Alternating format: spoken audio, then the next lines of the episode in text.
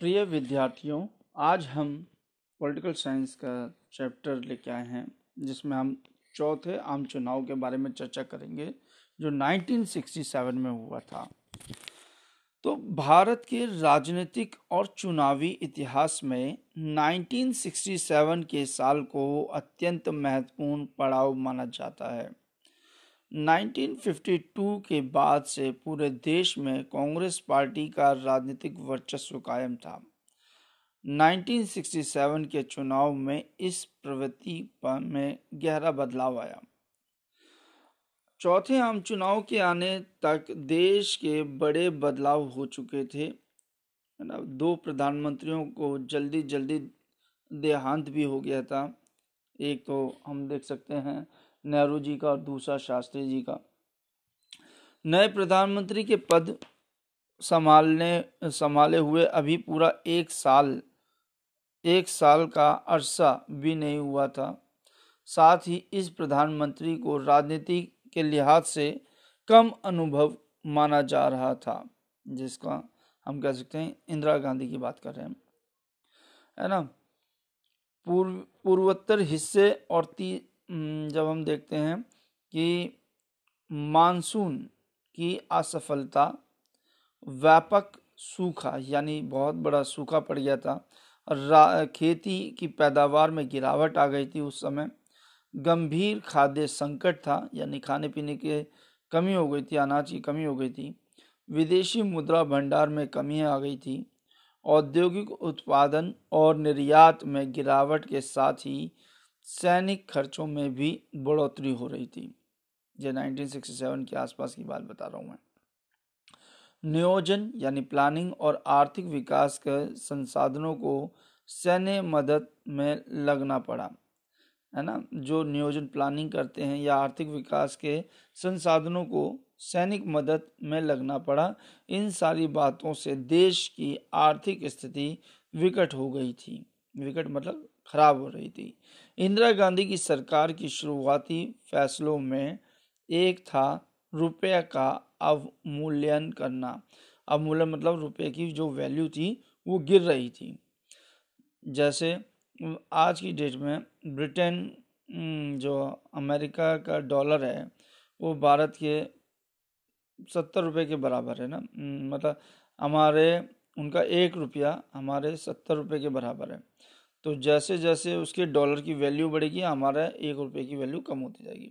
तो उस समय भी रुपये का अवमूल्यन हुआ था। पहले के वक्त में अमेरिकी एक डॉलर की कीमत पाँच रुपये थी। यानी एक अमेरिकी डॉलर भारत के पाँच रुपये के बराबर था, जो बढ़कर सात रुपये हो गया 1967 में। कि अमेरिका का एक डॉलर भारत के सात रुपये के बराबर हो गया और आज के देश में देखें तो वही सत्तर रुपये के आसपास हो चुका है। आर्थिक स्थिति की विकट के विकटता के कारण कीमतों में तेज़ी से इजाफा हुआ। तेज़ी से इजाफा हुआ, कीमतों में वृद्धि, इन्फ्लेशन आया। लोग आवश्यकताओं, आवश्यक वस्तुओं की कीमतों में वृद्धि हुई और जो आवश्यक खा, खाने पीने की चीज़ें थी उनमें वृद्धि होने लगी कीमतों में।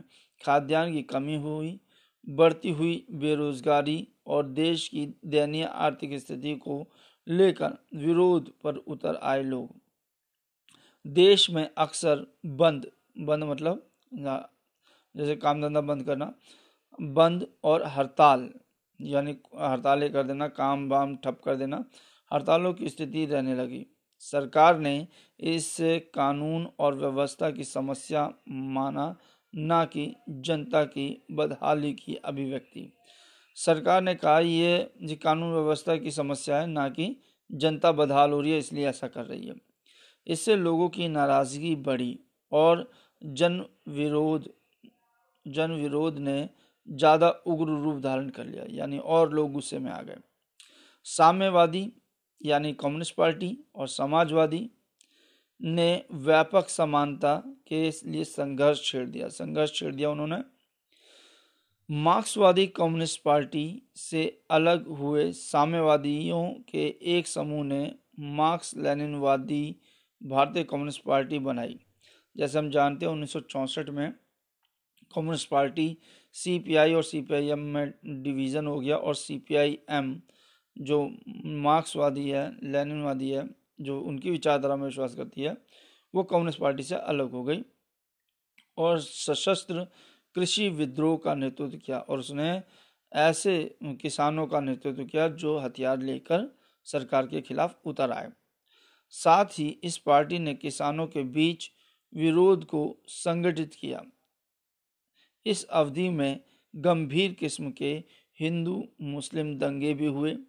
आज़ादी के बाद से अब तक इतनी गंभीर सांप्रदायिक दंगे नहीं हुए थे। अब हम बात करते हैं गैर कांग्रेसवाद। गैर कांग्रेसवाद का मतलब जो कांग्रेस के नहीं है। ये सारी राजनीति, ये सारी राजनीति सारी, ये सारी स्थिति देश की दलगत राजनीति से अलग थलग नहीं रह सकती थी। विपक्षी दल जन विरोध की अगुवाई कर रहे थे। यानी जो कांग्रेस के विरोधी दल होंगे, वो जनता को इकट्ठा कर रहे थे कांग्रेस के खिलाफ और सरकार पर दबाव डाल रहे थे। कांग्रेस की विरोधी पार्टियों ने महसूस किया कि उसके वोट बट जाने के कारण ही कांग्रेस सत्तासीन है। उन्होंने कांग्रेस के जो विरोधी पार्टी थे, जैसे जनता दल थी, है ना, कम्युनिस्ट पार्टी थी वगैरह, उन्होंने ये कहा कि जो कांग्रेस अगर सत्ता में है तो इस वजह से है कि हम लोग बिखरे हुए हैं। यदि हम इकट्ठा होकर इसके खिलाफ लड़ेंगे कांग्रेस के तो निश्चित ही विजय प्राप्त करेंगे। तो कांग्रेस सत्तासीन है, जो दल अपने कार्यक्रम अथवा विचारधाराओं के धरातल पर एक दूसरे से एकदम अलग थे, वो भी दल एकजुट हुए और उन्होंने कुछ राज्यों में एक कांग्रेस विरोधी मोर्चा बनाया और अन्य राज्यों में सीटों के मामले में चुनावी तालमेल किया। इन दलों को लगा कि इंदिरा गांधी की अनुभवहीनता, जो एक्सपीरियंस नहीं है इंदिरा गांधी को, और कांग्रेस की अंदरूनी उठापटक से उन्हें कांग्रेस को सत्ता से हटाने का एक अवसर हाथ लग गया है। समाजवादी नेता राम मनोहर लोहिया ने इस रणनीति को गैर कांग्रेसवाद का नाम दिया। गैर कांग्रेसवाद का मतलब यह है, जो भी विरोधी दल थे, जो कांग्रेस के विरोधी दल थे, उनको गैर कांग्रेसवाद कहा गया। उन्होंने गैर कांग्रेसवाद के पक्ष में सैद्धांतिक तर्क देते हुए कहा कि कांग्रेस का शासन आलोकतांत्रिक है। आलोकतांत्रिक मतलब डेमोक्रेसी के अनुसार नहीं चलता और गरीब लोगों के हितों के खिलाफ है। इसलिए गैर कांग्रेसी दलों का एक साथ आना ज़रूरी है ताकि गरीबों के हक के लिए लोकतंत्र को वापस लाया जाए। इसी प्रकार चुनावी जनादेश की बात करते हैं हम। चुनावी जनादेश में हम देखते हैं कि व्यापक जन असंतोष, यानी बहुत ज़्यादा जनता कांग्रेस के खिलाफ थी और राजनीतिक दलों के ध्रुवीकरण ध्रुवीकरण मतलब एकजुट हो जाना, के इस माहौल में लोकसभा तथा राज्य विधानसभाओं के लिए 1967 के फरवरी माह में चौथे आम चुनाव हुए। कांग्रेस पहली बार नेहरू के बिना मतदाताओं के सामने आ रही थी। है ना? जैसे हम जानते हैं कि नेहरू जी का व्यक्तित्व जो था करिश्माई था, बिल्कुल। उनके, उनको, उनके नाम पर ही वोट पड़ जाते थे। अब कांग्रेस में ना तो नेहरू रहे, ना शास्त्री रहे। अब चौथे आम चुनाव में जब ऐसी स्थिति आई तो क्या हुआ?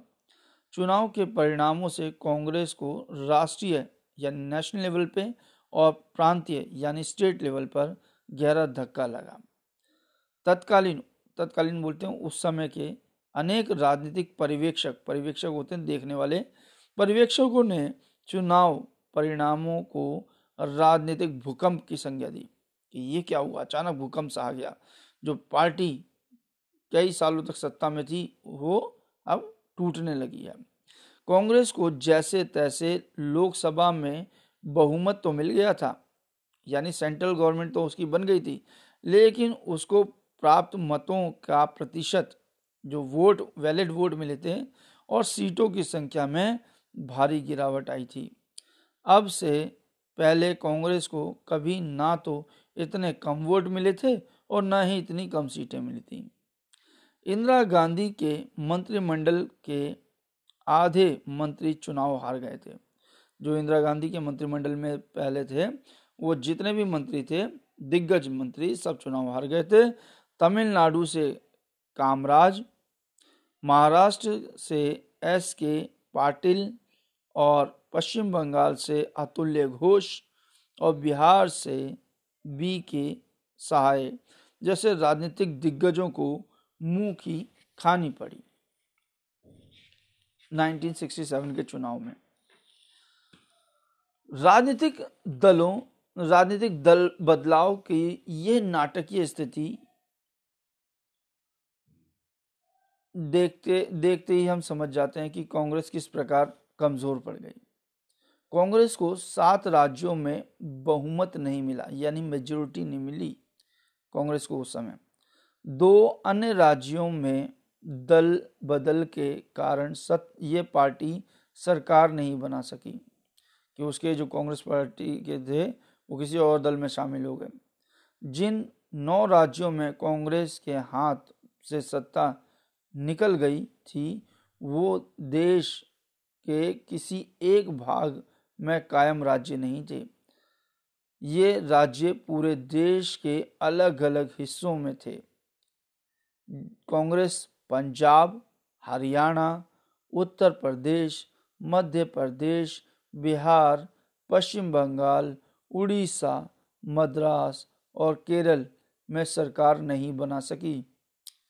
मद्रास प्रांत, जिसे अब हम तमिलनाडु कहा जाता है, में एक क्षेत्रीय पार्टी, द्रविड़ मुन्नेत्र काशगम यानी डीएम के पूर्ण बहुमत के साथ सत्ता पाने में कामयाब रही।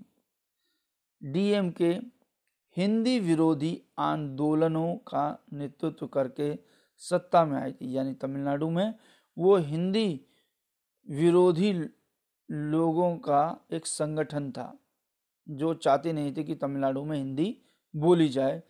तो उन लोगों का एक ग्रुप था ये, डीएम के। यहाँ के छात्र हिंदी को राजभाषा के रूप में केंद्र द्वारा अपने ऊपर थोपने का विरोध कर रहे थे। और डीएमके ने इसके, उनके इस विरोध का नेतृत्व प्रदान किया। जैसे कि हम सभी जानते हैं, जब हमारा संविधान लागू हुआ था। तो उसमें ये कहा था कि पंद्रह वर्षों तक अंग्रेज़ी को रखा जाएगा, उसके बाद फिर हमारी जो भाषा होगी वो हिंदी भाषा होगी। तो इसको देखते ही हम देखते हैं कि जो दक्षिण भारतीय राज्य हैं, उन्होंने इसका विरोध शुरू कर दिया था। तो ये डीएम के जो पार्टी है, डीएम के, उसने इस आंदोलन का नेतृत्व किया तमिलनाडु में और इस प्रकार वो कांग्रेस विरोधी भी बन गए। चुनावी इतिहास में ये पहली घटना थी जब किसी गैर कांग्रेसी दल को किसी राज्य में पूर्ण बहुमत मिला, यानी डीएमके को पूर्ण बहुमत मिला, कहाँ पे? तमिलनाडु में। अन्य आठ राज्यों में भी विभिन्न गैर कांग्रेसी दलों का गठबंधन सरकार बनी। उस समय आम तौर पर कहा जाता था कि दिल्ली से हावड़ा जाने के लिए ट्रेन में बैठो तो ये ट्रेन अपने पूरे रास्ते में एक भी कांग्रेस शासित राज्य से होकर नहीं गुजरेगी।